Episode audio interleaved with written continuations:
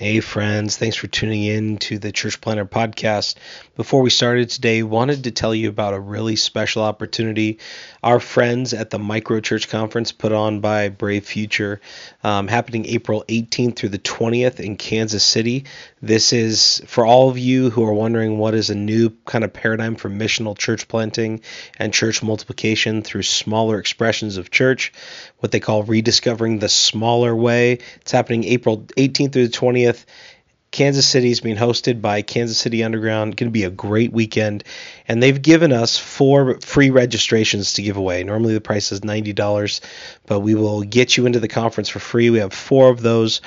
What you can do to enter is go on our Instagram at Church Planter Podcast and there you'll find um, a, a, DM button. Click that DM button, send us a DM with your email on it, and your name and where you serve. So you email name where you serve, and you'll be entered to win one of four micro church conference registrations.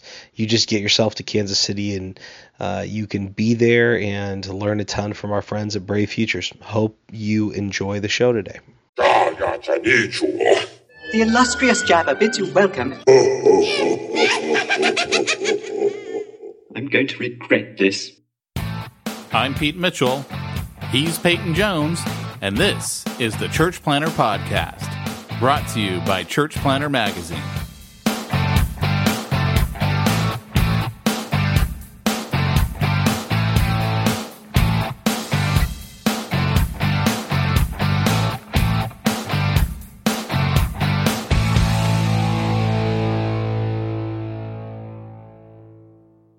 Hey, Church Planter, this is Pete Mitchell. And this Peyton Jones. And we're only starting our podcast seven minutes late. That's like a new record for us. Yeah, but it, it doesn't affect you guys. Don't worry. Yeah, you you'll still want to turn us off in about five more minutes. that long, Pete? We must be getting better. well, it's not that we're getting better. It's just that we've become a math pastor. Oh, I was see. I, I, I was going to try and roll I, right into the commercial, but that's awesome, Pete. I, you know, I gotta say, it frustrates me to no end that I am not a math pastor. Really? What have you been doing to help yourself out with all of that payroll, accounting, um, uh, what insurance, website, all the administrative stuff? Well, Pete, I actually went into ministry so that I could do all kinds of tax documents and uh, compliance and uh, you know accounting. I really thought that that would change the world if I could just do those things for Jesus at a church.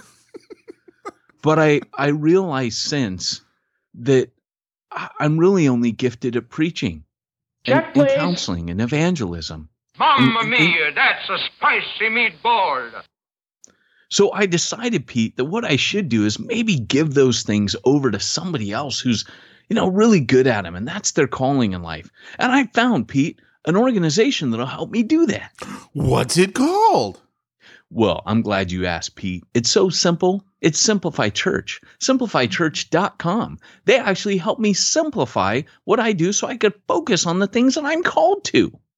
Say my name. SimplifyChurch.com. Come on, best Simplify Church commercial ever. It really was. And it was probably our cheesiest one ever. We just make this crud up as we go, right? Hey, they're uh, never the same. I, I, know this actually has nothing to do with the commercial, but it's a good segue back into Smack Talk. So I bought the Chewbacca underwear. Yeah. That you found hey, on. You know, I was going to say, um, you know, for the third, fourth week running, let's talk about your underwear. Well, I, I bought it that you pointed out to me on Amazon. And the whole day I kept going up to Jamie going, She's like, "What are you doing?" I'm like, "I'm Chewbacca." Were you like pulling your pants down, or were you just walking around in your underwear all day? I don't think we should get into that. I just picture you turning your backside to Jamie, dropping your drawers, bending over, and going. exactly. That's what I meant. Oh my gosh. You know, we have to get all of our smack talk out now because this this podcast is about to get serious. It's about to go off. It's it's about to to get all kinds of non PC. You and I have got some really stupid friends on Facebook.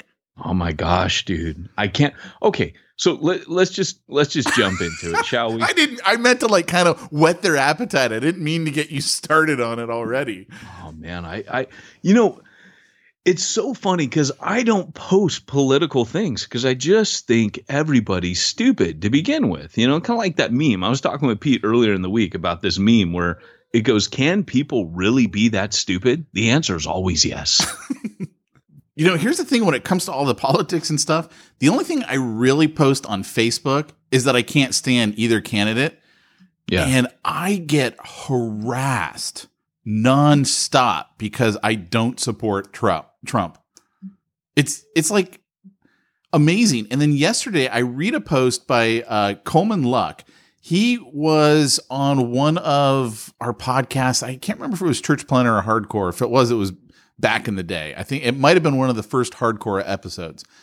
And um, he wrote a really great piece yesterday on his Facebook post. He goes, You know, I equally, uh, for lack of better term, slam Hillary and Trump because I think they're both just vile. And I mean, he's he's a he's a Hollywood writer, right? So he can really make these things very descriptive. But he's a hardcore Christian. I mean, went to Moody, um, he, he, very involved in his church. I mean, he is a hardcore Christian.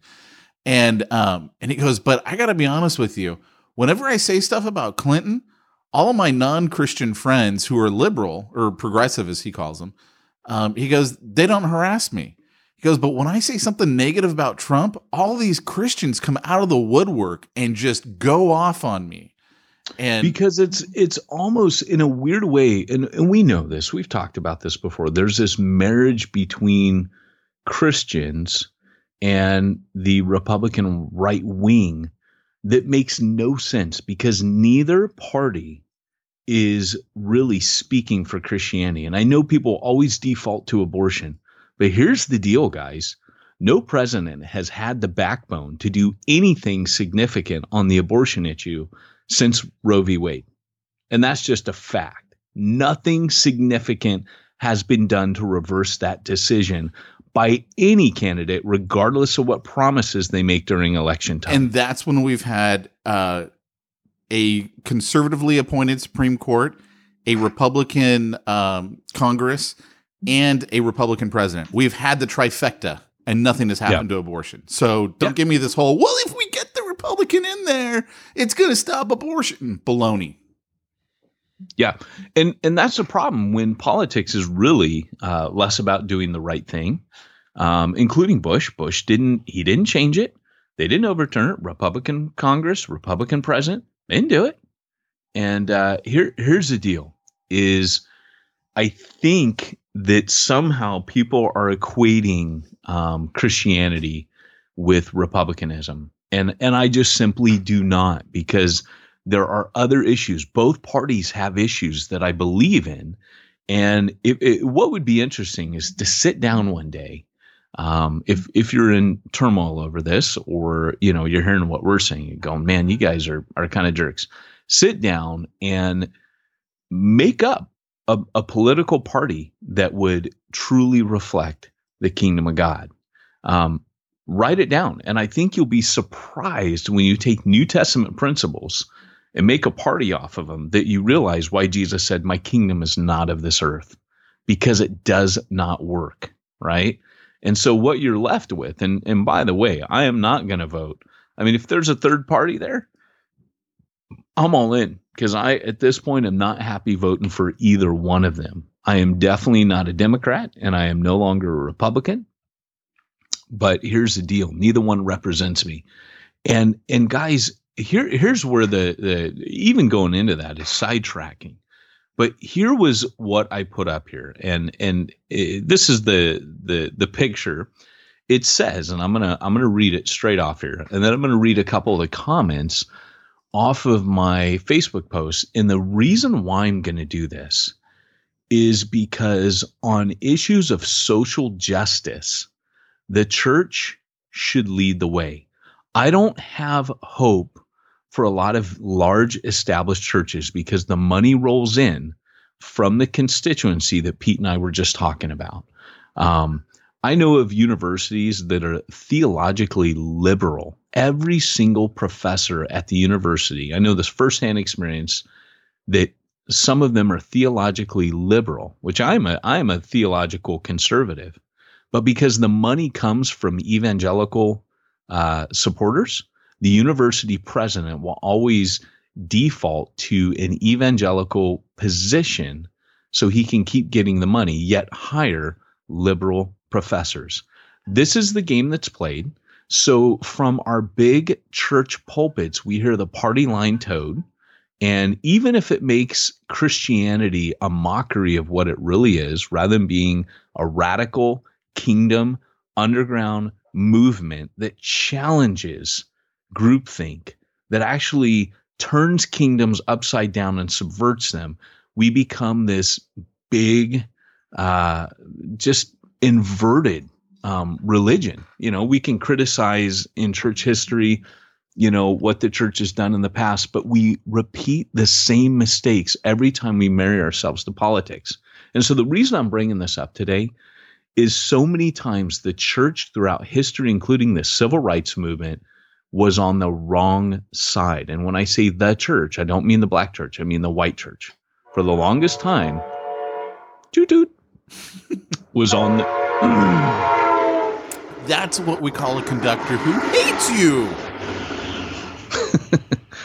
it, it was on the wrong side of social justice issues, and I believe we are today.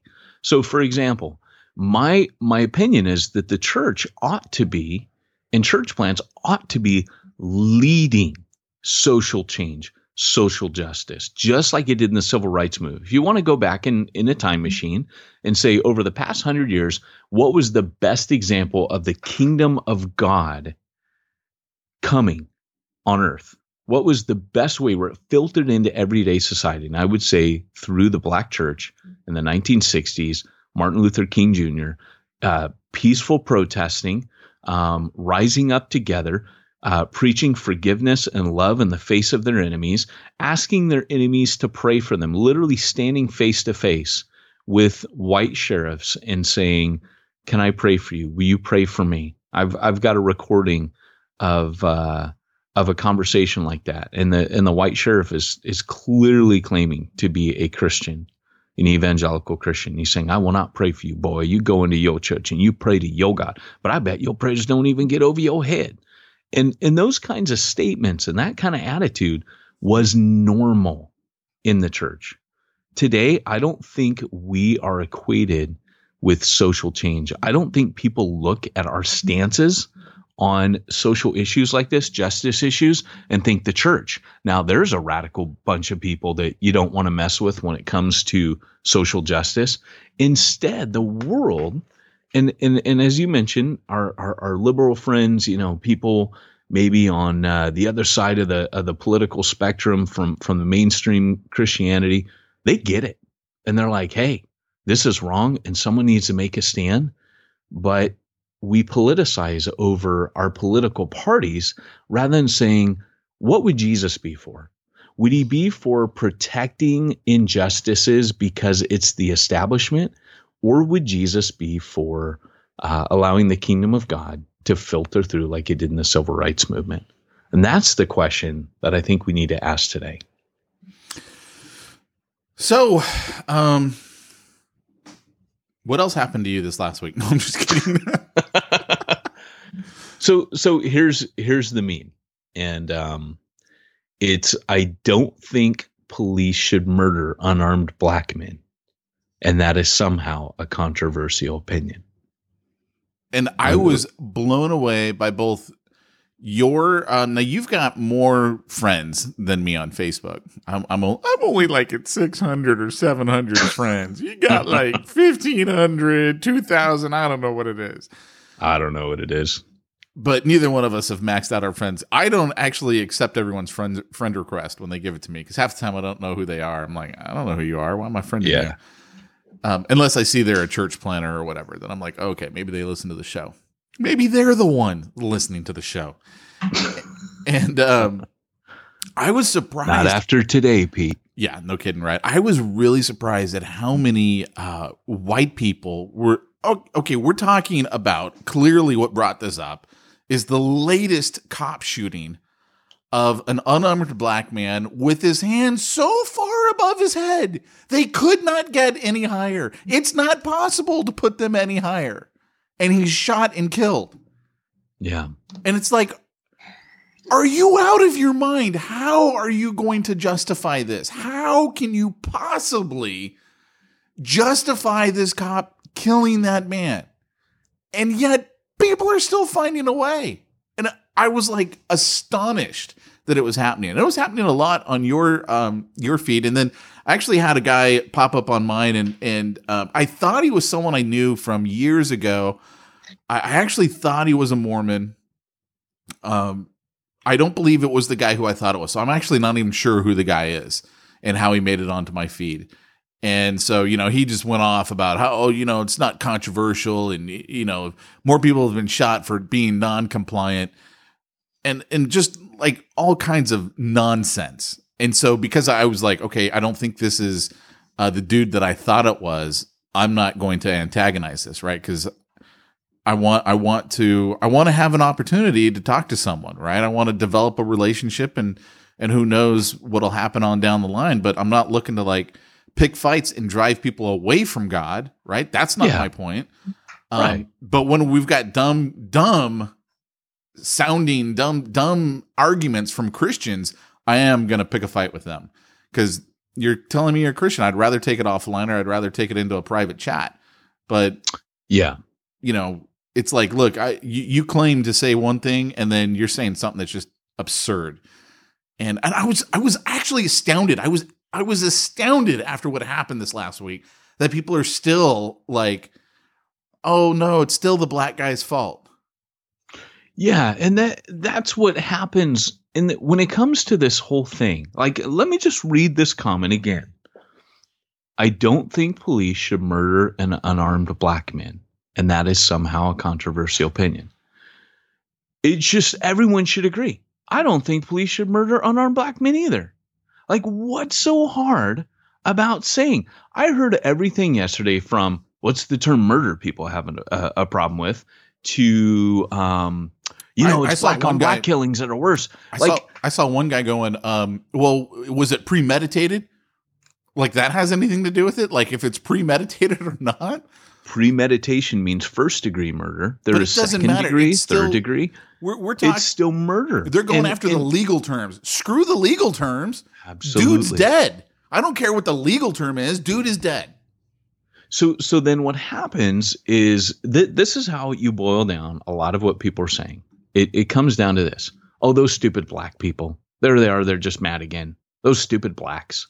You know, and and, and what's a problem is that this response from the white community is what is hurtful to the black community. So and and and I made a statement at one point. I said, look, because I don't debate online. Like you said, somebody somebody took personal offense, and I said, "Hey, call me tomorrow. and We'll talk about it." Because I don't troll. I, I'll answer reasonable objections and things like that, but I, I'll never on Facebook go into you know kind of like Paul says, have nothing to do with a foolish and stupid argument. But but here's the deal. This is this is what's concerning me. If the majority of Christians I know, rather than just simply saying this is a justice issue. That man should not have been shot. Or, or I mean, maybe people don't like the fact I said that I don't think police should should murder unarmed black men. Maybe I'm supposed to say everybody.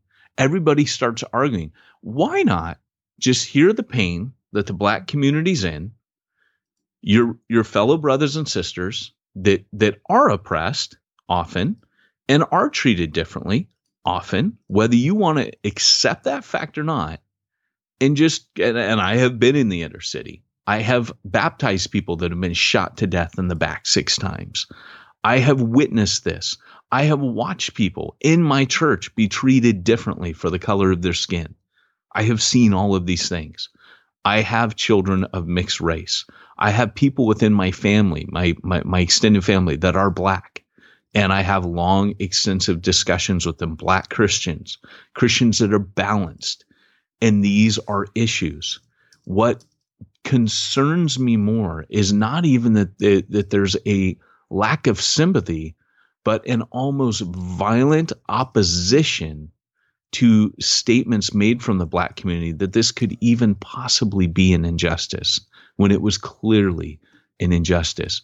If that is how we are representing uh, Christianity to people, then we need to be careful. We need to be really, really, really careful. If you ever read the book of Isaiah, um, God, when he mentions to them their crimes, one of the biggest lists of crimes that he mentions to them, besides idolatry, is the oppression of the poor and the underprivileged. And God goes into this big litany of offenses that were committed by Israel against those that were uh, on the lower economic side of things. Now, the, the the statistic is that the average white person, the average black person, that the average white person's net worth is 69 times in America that of the average African American. Well, immediately people are going to say, well, why is that? Right? Um, and, and basically, it boils down to this um, it's their own fault. They can't get over the past or boom, boom, boom. Look, if you're born into these neighborhoods, if you're born into some of the places where I've planted churches, you have no idea until you've actually gone into them and been a part of them and spoken with people and understood their heart, their attitude. They don't sit around going, Hey, don't trust Whitey, fight the power. Um, th- these are people that have a lot of love in their heart, but have a lot of obstacles to overcome. Sorry, I'm I'm ranting. No, I said this well- was going to be a conversation. Yeah, no. Here's the thing, though, man. Um, I think uh, uh, this was honestly the opinion I got this last week after seeing the absolute absurdity of people uh, trying to justify this. And okay, you could say we don't know all the facts, we don't know what was said. Well, frankly, we're never going to know because we're always going to have her opinion. There wasn't a recording of what she said to him or what he said to her, if there was anything, right? We don't know, but we can see from we can see from the helicopter, right? You remember the helicopter pilot? He's like, "Oh yeah, that looks like one bad dude." Seriously, how can you tell that from freaking up in the air, looking at a dude with his hands up? That was literally Absolutely. he's black. That looks like one big black dude is what he should have said. Because that's Yeah. what he was thinking. Oh, one big bad dude, one big black dude. The same thing to him, clearly. And and um I mean, I just I'm looking at this going, okay, why is everyone still trying to defend this? And this is all I could come up with. Because it has finally reached the point where it's like everything that we thought that uh, cops aren't really like this, that if you get shot by a cop, you deserve it, Mhm. is finally being exposed as no, wait a second. It is different for black people. They Yes. are being treated different. And and it's like, but wait a second. No, I got I got to defend my position that, you know, if you just live right because if I live right, I'm okay. I don't get in trouble with the cops. That's it. Is it it disturbs our own security and feeling of safety. And let me tell you something, people do not like when they're feeling safe and and things are neatly ordered in in their own little boxes. People don't like to even say, "Hold on, maybe the system that we're in is not okay." Remember how you you, you heard about um remember the Matrix? He makes that point in the Matrix that um he says most people don't want to be woken up. That's true. Yeah. Be, because you know, hey, I got my life. Um, kind of like Radiohead saying years ago, "No alarms and no surprises." You know, um, don't don't alarm me, don't wake me up, don't don't disturb my slumber. But here's here's the idea: is you know, one of the underlying issues of this whole thing is that on on the part of the police, the underlying fears, stereotypes, and assumptions made by police officers who approach situations like these cause it to lead to a different outcome. So this would be the argument of the Black Lives Matter movement is that when a police officer approaches a black man, like what you said about what the helicopter pilot from hundreds of feet away from his video cam, you're looking, oh, that looks like a bad dude. You mean he's black? That's the only thing you could see. He's big and he's black, but And he's got his hands up. Like he could color- also see he had his hands up. he had his hands up. and and so and he was moving slow. He had his back turned to the officers. Um, on on and on. And and here's the deal: is that that outcome is different for a black person than it is for a white person. She shot out of fear. She was afraid because he was black. There are stereotypes. There are um, uh, assumptions all those things that in a way are kind of like a premeditation. This is why the the Black Lives Matter movement is saying we're we're being treated differently. And guys, even if you don't believe that, I do believe that. Because let me let me tell you right now, if you're going to pull me over today and say, "Hey Peyton, you get a choice.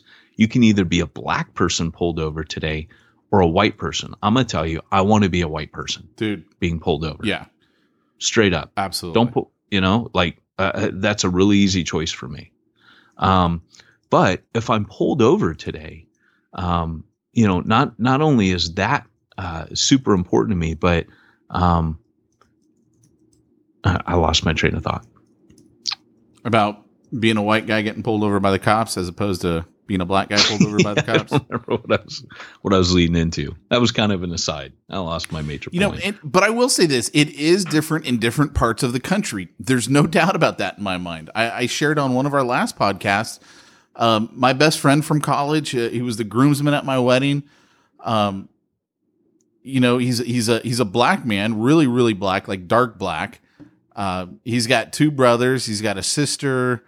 Uh, you know, obviously the whole entire family's black. Grew up without a dad, and I've I asked him about the whole uh, racism thing and what he, has he experienced. And he's like, "I'll be honest with you, I haven't experienced much of it." And he was like, "But I think that's because of where we live. We live in California. It's a little bit different out here. It's definitely different out here than it is." Which is not to say that there's no racism out here, right? It's not to say that he just hasn't experienced much of it. Um, but at the same time, and and I told you this, I go there are certain parts of the country I would not want to be your daughters. I would not want to be your daughters with uh, with the dark skin, being part black, and and going on the freeway.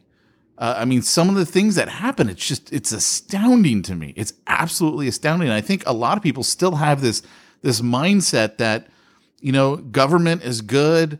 Our our our uh, leaders are wholesome. They're moral. They are there for our, our, our best intent. And man, Yeah. my eyes have been exposed to this over the last few years that it is not that way. Um, one of my buddies, I haven't even told you this, I don't think. Uh, one of my really, really good buddies, I just talked to him this week.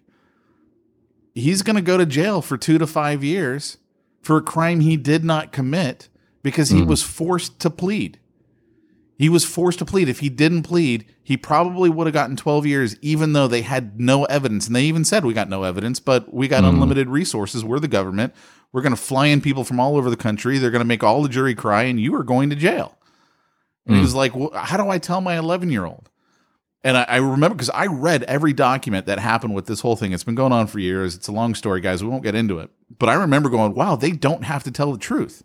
Like the prosecution doesn't have to tell the truth. It's only they have to prove it in a court of law, but they can claim whatever they want. Yeah. And my mind was just like, okay, the government is there to win. They've got people who want to get a promotion, who want to go to the next level in their job, whatever it Yeah. is, and they will say what they need to say, do what they need to do to get that promotion, even if it means you going to jail or in this Yeah. case, you getting shot. And it's like, okay, so that started me down the path of going, okay, this is just there's some things going on here that just are not right. And my buddy's white. I mean, he's as, as white as they mm-hmm. come. But uh, but that kind of got me started looking at all this, going, okay, if I can see the government doing that to this guy, and you're looking at what's happening with some of these uh, uh, black folks, oh my gosh, dude. Uh, I mean, where do you go when, okay, as a white guy, if I get into trouble, I call the cops. Where do you go if, like, you're afraid to call the cops because they might shoot you, right? Um, last year, I think it was last year, maybe it was earlier this year, there was a dude, there was on video, he's laying on the ground, right, as a, a black man with his hands up, and he gets shot because he's trying to keep the cops from shooting the kid who had autism. I mean, what is going on with these people? I'm Yeah. sorry, I went off. No, no, I'll it's shut great. up- I'll it, shut up It makes now. me feel good that I'm not the only one going off all the time. Um, so you know, get getting back to this, like I've heard, I've heard everything on my post from you didn't mention women. I said like black men. Um, here's here's a video that says that you know here's I'm gonna throw out some facts that say how bad black people are, that they kill each other all the time, the 13 percent of the population, 50 percent of the homicides are committed, which by the way is not true. That's a made up statistic. Um, but you know, all all of the uh, all the deals like so. Uh, 23% of the people shot by police are black men. So I get all these videos thrown at me. It still doesn't address my meme, which is I don't think police should murder unarmed black men. And that is somehow a controversial opinion. The fact that white people are throwing up all these other arguments just drives a further divide in our country, these are black leaders, and the black leaders in the church are saying to the white leaders, Why won't you speak up for us? Why do we have to raise these things ourselves?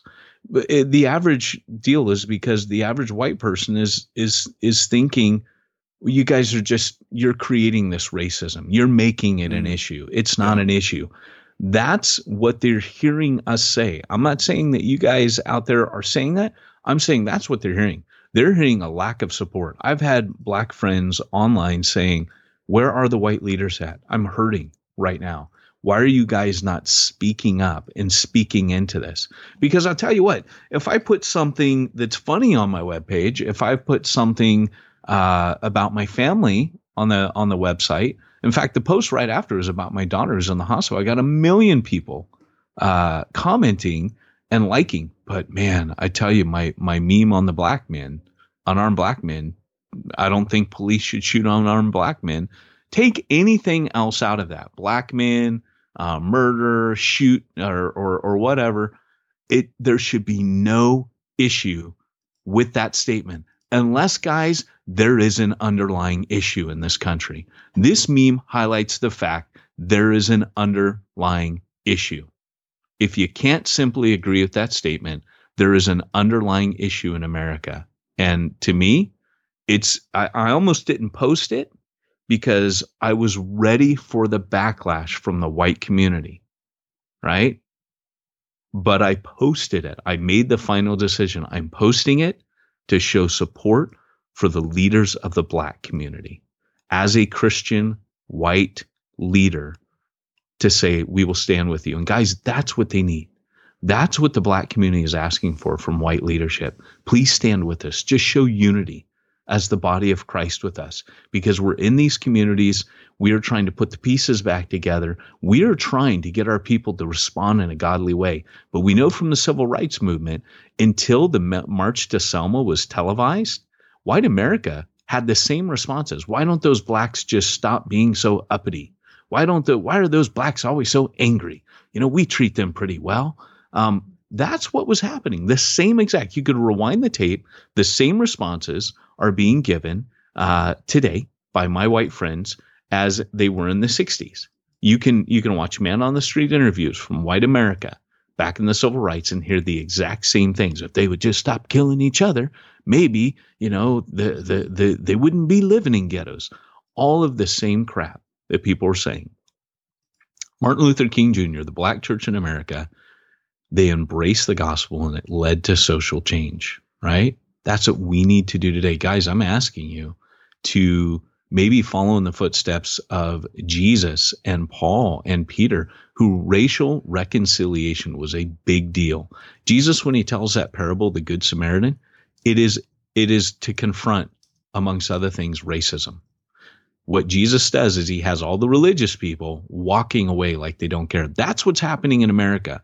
Religious leaders are passing by these situations on the road. Somebody has been wrongfully mugged and robbed and killed and left for dead on a road. In this case, it was shot by police. And religious leaders are walking past. I don't want to get involved with that. Jesus says, then a good Samar- a Samaritan, by the way, um, that would be like saying um, in in this uh, situation, um, it, it think of like t- in today you'd say like a, a Muslim, right? A, um, a, a member of the Taliban came by, and so Jesus was trying to get people to look at them as people. Stop seeing race as the key thing. And what we're doing right now is we're making by opposing these statements by Black Lives Matter, we are making race the main issue. And that's what's hurting the black community further. What Jesus did in telling that by putting a shocker in there that the good guy was a Samaritan was he saying, see them as people. Stand with your brothers and sisters right now. The first thing to happen in the Jerusalem church was there were race issues, right? Right away, the Hellenists and the Jews, and we talked about this a couple weeks ago that there was a fight broke out.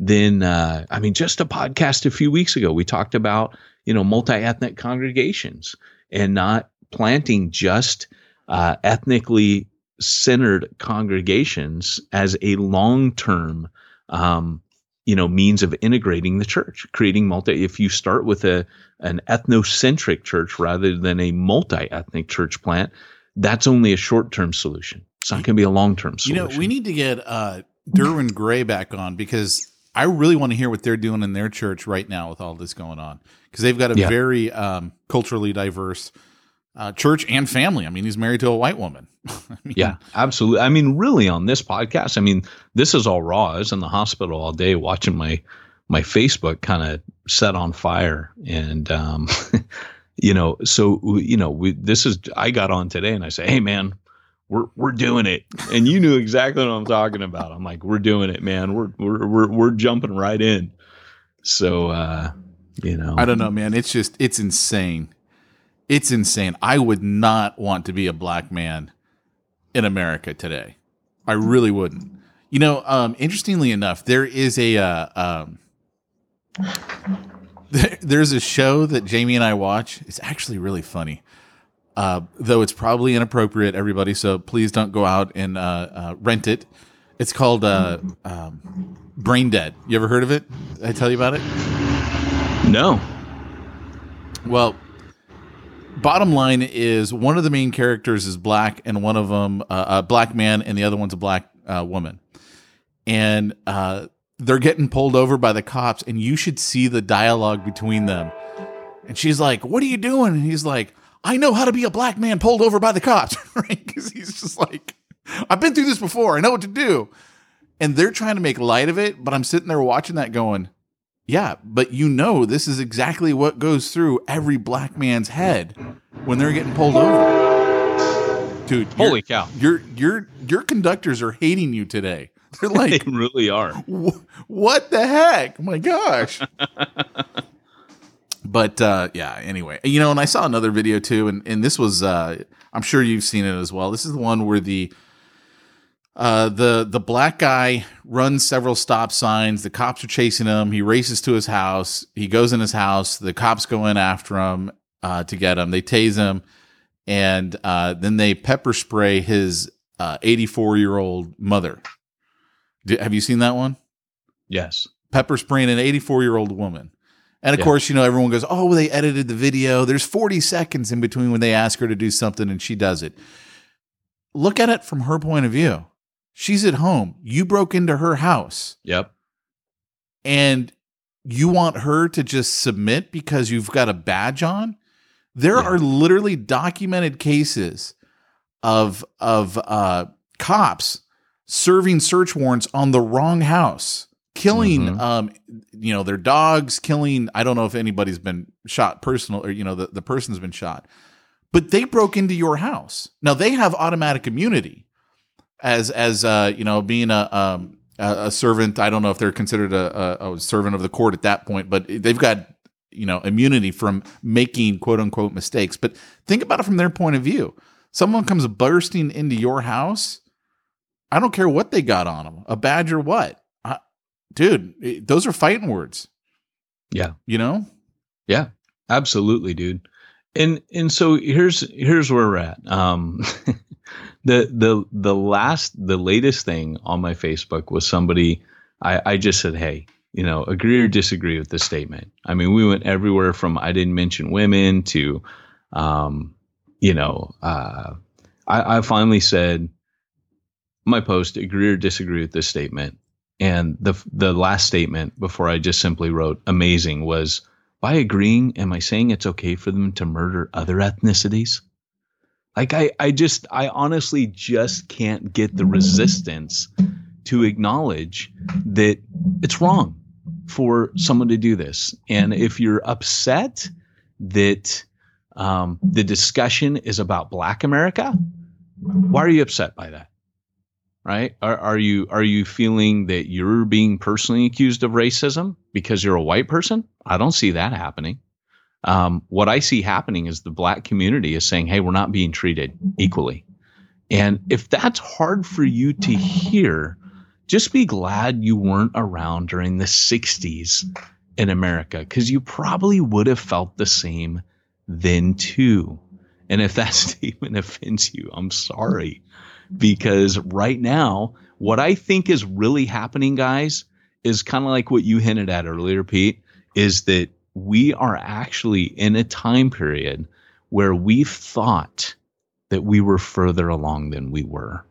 I think a lot of the healing in America, quote unquote, has been surface. I believe that legislation made people behave. Now, I don't think a lot of my mm-hmm. friends walking around are racist. They hate black people or they are, uh, you know, overtly, I don't, I won't have my daughter marry a black man. I hear people say stuff like that. It's disgusting. Um, I have a black daughter. I don't care who she marries. But here's the deal. You know Um, she's marrying Luke. You, We've already had that talk. I, don't know which one of your daughters is, happening. marrying Luke, but one of them's marrying Luke. Hey man, all I can say is, you know, you you will not have glow in the dark grandbabies, and that'll be awesome. That'd be a good thing, because uh, the, the glow in the dark babies are totally boring. You need some brown skin babies. I'm just telling you. So here here's the thing, though, right? Um, I believe that what's happening in America is anytime healing really happens, you have to go deep. I think what's happened is we've gotten past the surface stuff. We're starting to get into the deeper issues now. And that's annoying people because they want it to just be a surface fix. They want it to just be slap a band aid on slavery, slap a band aid on the racism. Guys, it was only 50 years ago that the civil rights movement happened. There are people walking around today who can still remember that grandma or grandpa got lynched or beat to death. That's not that long ago, right?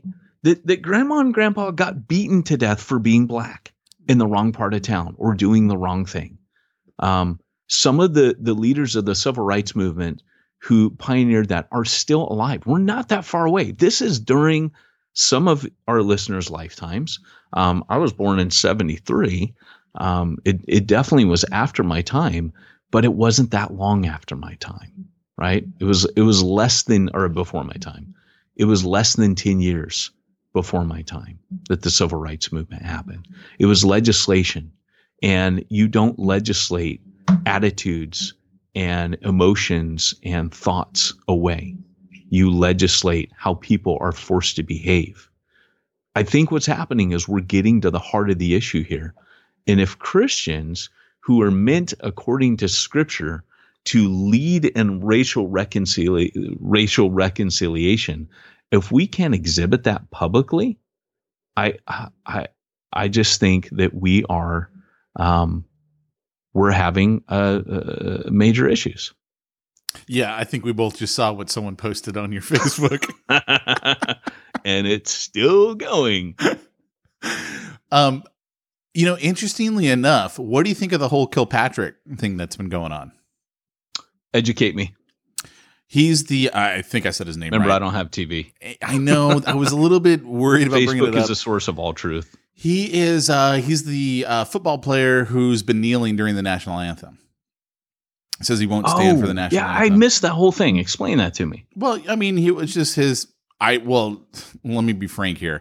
Not a sports guy. Don't know anything about him. Apparently, he's about ready to get cut anyway. So he's like kneeling during the national anthem, and of course, that offends everyone, right? You know, because you're supposed to stand during the national anthem and um, show respect. And he's like, "Hey, until America gets its act together, I'm kneeling during the national anthem." So then it's spurring. Now more black people are kneeling, and now we've got whole teams, black and white, kneeling, and blah blah blah, all this stuff. And so that has just created all kinds of uh, of drama uh, in in in the social media world. And I honestly didn't have an opinion on it one way or the other. Um, I think one, I didn't know if he really, if that was his real reason for doing it, or if it's like, look, I'm about ready to lose my job because I'm not a good football player. So let me see if I can get a little bit of notoriety somewhere so I can maybe get picked up by another team. I had no idea, right? I, d- I don't follow sports. I don't know the dude at all. But interestingly enough, I thought the best commentary on this uh, was ironically by a guy who I do not respect at all, Jesse Ventura. Yeah. I know.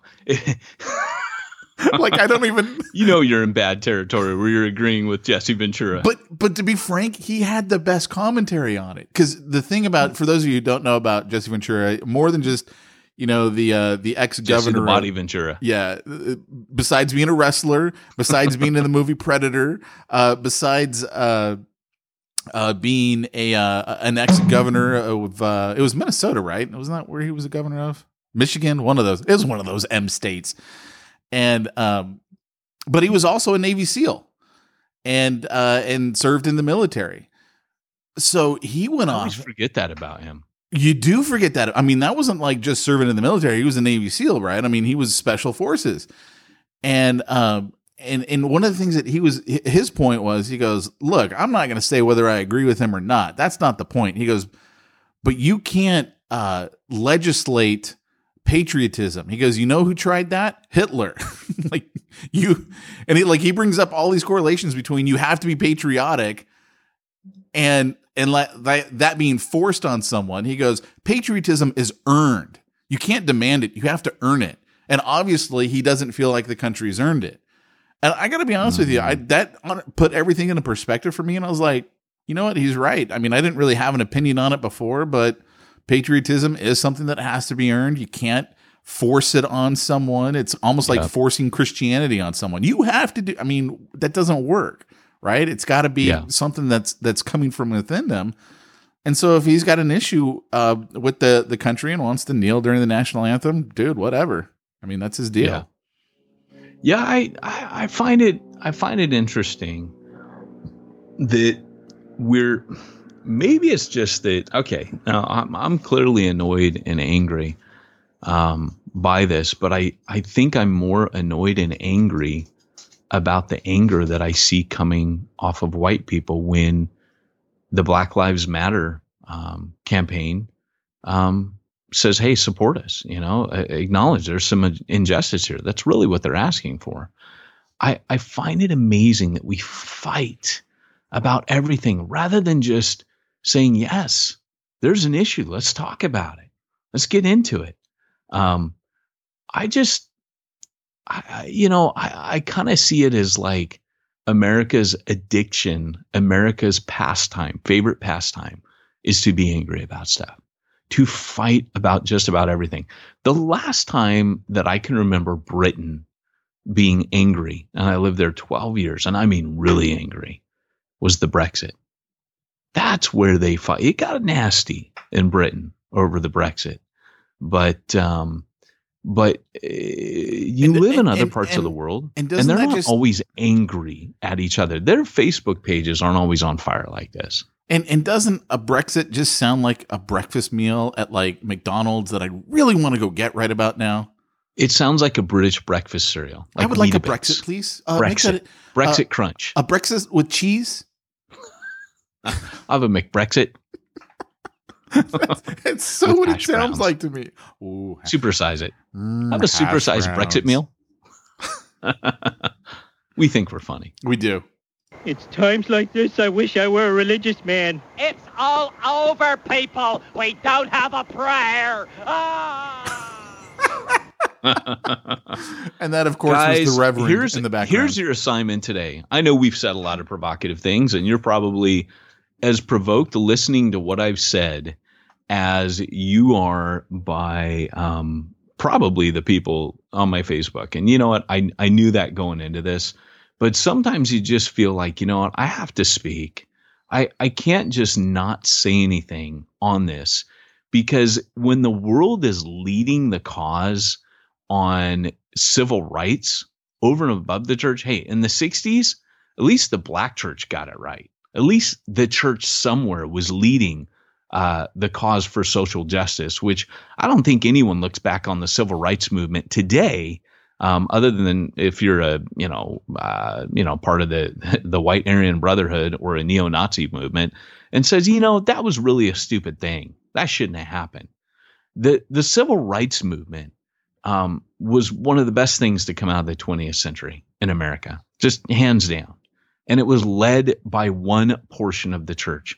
White people joined in, like I said, after they saw women getting beaten on live television. Once the, the March to Selma happened, it actually highlighted what was actually going on. These videos right now are highlighting what is actually happening in America. Okay. We're beginning to see what's actually happening. You can throw facts and figures and statistics, your false ones or your true ones. It doesn't change the fact that Black America feels it is being treated differently. And by the way, guys, statistics can't prove in any way, shape, or form that a cop is going to act differently towards a white suspect versus a black suspect in the same situation. So you cannot answer this argument with statistics. But what you can do is you can come around the black community and you can say, We hear you, we're listening. And as the church, we want to help you lead social change. I'm tired of Rage Against the Machine having all the good lines.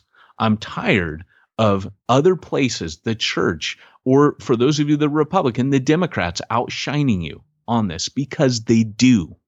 Okay. And if you think, oh, here we go again, the political machine, it's all a bunch of propaganda, you know what? It should have been ours. It should have been the church. People should not be afraid of the ACLU. People should be listening to the church going, I know if I commit social injustices, it's the church that's going to challenge me because we're all made in God's image. And dang it, those people believe that. And they look past the color of your skin, even your sexual orientation guys, when we had the the whole thing about discrimination against people of different uh, sexual orientations, the church should have been leading the way on that, saying, "Hey, we're not for homosexual practice, but dang it, you know, we are for equal treatment of people regardless of anything else in their life." And and, and I know that's another bombshell, but uh, you can be conservative theologically, and yet you can in a democratic society lead the way as the church to say, but you know what? We're going to pioneer AIDS research because gay people are suffering and dying uh, from AIDS. And we're going to lead the uh, AIDS research on that. We're going to champion. The unfortunate part is like some of the things that you're saying. You know, They're I controversial. Still, well, I remember back in the '80s. I remember Christians saying, "Well, that's the consequence of sin. You know, you're now reaping what you sowed." You had homosexual sex and now you got AIDS. Well, you deserve it. Yeah. And that's I mean that was the mindset in the 80s. Yeah. And and I think one of the things that you hit on that we really need to make sure that everyone um, is hearing from this is if you're planting a church and your point is to reach the lost in your community and you've got any other nationality other than white people. You need to to understand the struggles that they are facing, whether or not you agree with them. Right? I Yeah. You could say, hey, you know what? I think this whole uh, racism uh, towards black guys is is bunk. You could still say that. I mean, it's your choice. You can have any opinion you want, but it kind of doesn't matter because if it's their opinion, that's the only one that does matter, right? They believe that. So if you don't, you still need to come alongside them. If you really want to reach them for Christ, you need to come alongside them and go, you know what? I understand that that uh, this is a, an issue that you see. How can I be a Yeah. friend to you? How can I build a relationship with you? Really, you have to get away from yourself and your own opinions and just say, you know what? I, I need to get I need to get away from my own opinions and just, you know, I don't know if I'm even making any sense, man. You're making total sense, man, because really mm-hmm. at the end of the day, I, I, it, it boggles the mind to me to think that somehow, and I've seen this in different walks of life, that we have placed anything above our witness for Jesus. and our witness for mm-hmm. Christ. I, I think because I was a missionary for so many years, I, I just learned to think, how does this make Jesus look? I walked across the street and got my head beat into the ground because by a by a prop forward rugby player because all I could think was in a case of road rage, hey, you know, he's seeing me walk into this church here. Still don't know what I did to make him make him mad, but um, you know, it's my witness for Christ I'm concerned about right now. So I'm gonna go over there and tell him, hey, sorry, I'm a stupid driver. I'm an American. He still beat the crap out of me because he was, you know, in a steroid induced rage. But given the choice, I wouldn't get within arm's reach, but I'd still cross that street to let him know, hey man, I wasn't trying to be a butthole or a jerk. Because like I said, I don't know if I cut him off. I don't know if I turned without signaling. To this day, I don't know what I did on the road. I was learning to drive in Britain. But but witness is so important. Um, consider when you go back and watch the tapes. I shudder when I watch the tapes of Christians being interviewed during the civil rights movement. Um, white Christians because the stuff that comes out of their mouth, it's their blind spot. And guys, we have our own blind spots. History will one day look back on this and we will listen to the Black Lives Matter. We have no idea what social revolution is coming next, but I can guarantee you that these things will be recorded and they will be recounted in future. The responses and who led the social reform that needed to happen. You know, we know that in the case of um, Amazing Grace, the movie about William Wilberforce who abolished slavery. The church led the way reluctantly in Britain, but they led the way to that social change. And we need to be leading the change socially today.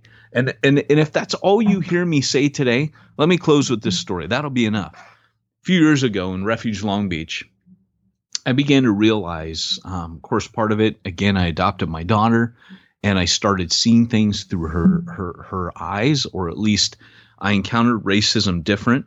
Um, I remember being in a pub and watching um, somebody uh, say um, in, in, in public, like I, I, was with my church plant. Um, I was with the guys. Uh, we had had a men's retreat and one of the guys was getting married and he said hey we need to um, we need to go to the pub for my bachelor party. So can we do that during the retreat? We'll go to the wales versus england rugby game in a pub. So we did. And i went there and uh, as we were sitting there um, one of the guys yelled a racial slur at a member of the the england team who scored a point. Now they were wearing kilts and when you when you go into a pub if you see guys wearing kilts, that's usually a bad sign. You don't want to mess with those guys. Usually very drunk and very violent. And uh, something snapped in me when he said it. I don't I don't remember getting up. I don't remember walking over to the guy, but all I know is I walked over to him and I'm I remember in my mind trying to control myself. But I walk over to him and he's with like four or five of his buddies. And you know my size, right? I'm not big but he was sitting down and I walk over to him and I meant to put my hand on his shoulder. And I I I guess I did it kind of hard. I didn't mean to do it hard, but it was like I was controlling my anger so much that I guess I kind of like manhandled him, just kind of whacked him on the shoulder and gripped him. And I just said to him, My daughter's black. And if I hear that again, I'm going to come back over here and we're going to have words. And he just looked at me like kind of stunned, you know, and uh, which is unusual because I, I, I should have been on the ground. He would have kicked the crap out of me. I'm not trying to pretend to be a tough guy here. Um, yeah, I can attest. You're not.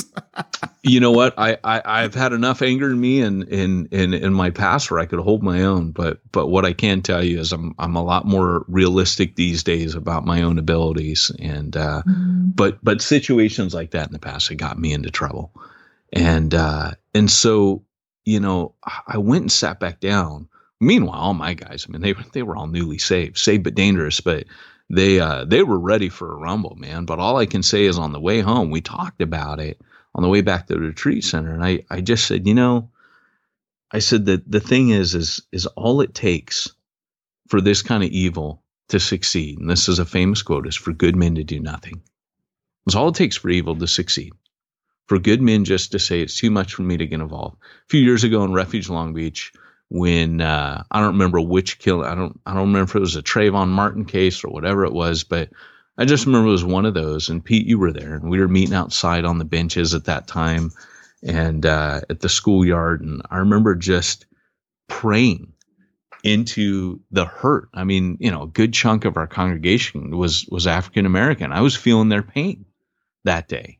Um, this is not a, a, theory. It's not a subject. It's not a topic to me. It's people, and I've lost people I love and care about um, due to wrongful police deaths. Um, when you plant in the inner city, you will you will experience these things firsthand. And the the point is is that I I just remember praying into the hurt. That's all I did. I didn't pray into the rightness or wrongness of it, but I prayed into the pain and the hurt and the confusion that I felt coming from my black brothers and sisters. And I have never in my life gotten a standing ovation during a prayer. But that happened that day and it just it hadn't occurred to me how meaningful it was to people in my congregation under a white leadership in the inner city how important that was to pray that prayer. And guys, I would even say to you um, this Sunday, if you're if you're just able to pray into it, to maybe not toe the party line of the white middle class Republican, but maybe actually pray a prayer, a prophetic prayer, um, with compassion and you know looking at God's heart that racial racial reconciliation, every tongue, tribe, and nation you know, try that. See what happens this Sunday. Mm. I dig it, man. I dig it. You know, the other thing too about that that prayer that that you did back in the day, and I think it was Trayvon Martin. Some of those people lived through the civil uh, rights movement. Yeah, that was that generation because I remember some of those people. So I mean, for them, it's it's. You know, I, I remember hearing one time this guy goes, what do you think happened when the Iron Curtain fell? Do you think all the people who believed in communism just said, "Oh, I guess it doesn't work"? Because of course they still believed in it. And they just, you know, biding their time.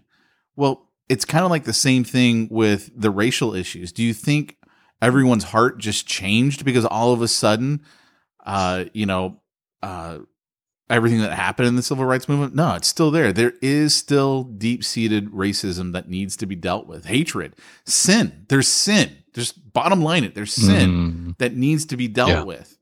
And we need to realize that there's sin and realize that there's hurt and just share the gospel and and be a comfort to our neighbor. Yeah, man. Be a neighbor. Yeah. Amen, brother. That's a good word. That's a good word to to end on, man. So uh you know, guys, um, thanks for bearing with us. Um, if you, if you realize, did if there's any hope for people to see this uh, issue rationally, guys, we trust the church plant community. We trust church planting. We don't expect you can agree with us on everything, but you know, take it as a sign of respect that we came to you with this. But as well, guys, we had to say something today, and we make no apology for that. But uh, you know, hey, if you agree with us, great. If you disagree with us, fine just don't be a bonehead on the internet about it. That's all. So today, this has been the Church Planter Podcast. And uh, oh, wait, wait, commercial? Oh, you, you know I saved it. You remembered. well, hey, let me ask you a little something, Peyton. As you're at your church and you're offering people the opportunity to give out of their generosity cheerfully do you give them an option other than PayPal? Why I do, Pete. In fact, uh, I don't even need PayPal anymore. What? I use Mogiv. What?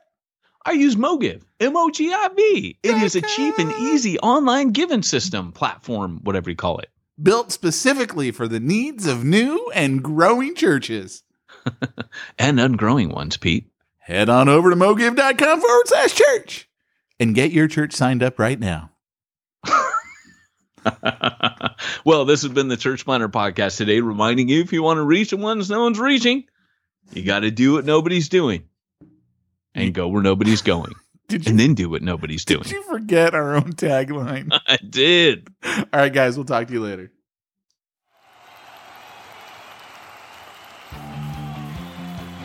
Thanks for joining us for another weekly episode of the Church Planter Podcast with Pete Mitchell and Peyton Jones. We'd love to hear your comments on this episode of the Church Planter Podcast. Visit us online and let us know what you thought at churchplanterpodcast.com. If you subscribe to us via iTunes and have enjoyed the podcast, leave us a positive review. The more positive reviews we receive in iTunes, the more iTunes will promote us to other church planters who would benefit from this show. This podcast is brought to you by the Church Planter Magazine, which is available in the iTunes newsstand or online via churchplantermagazine.com.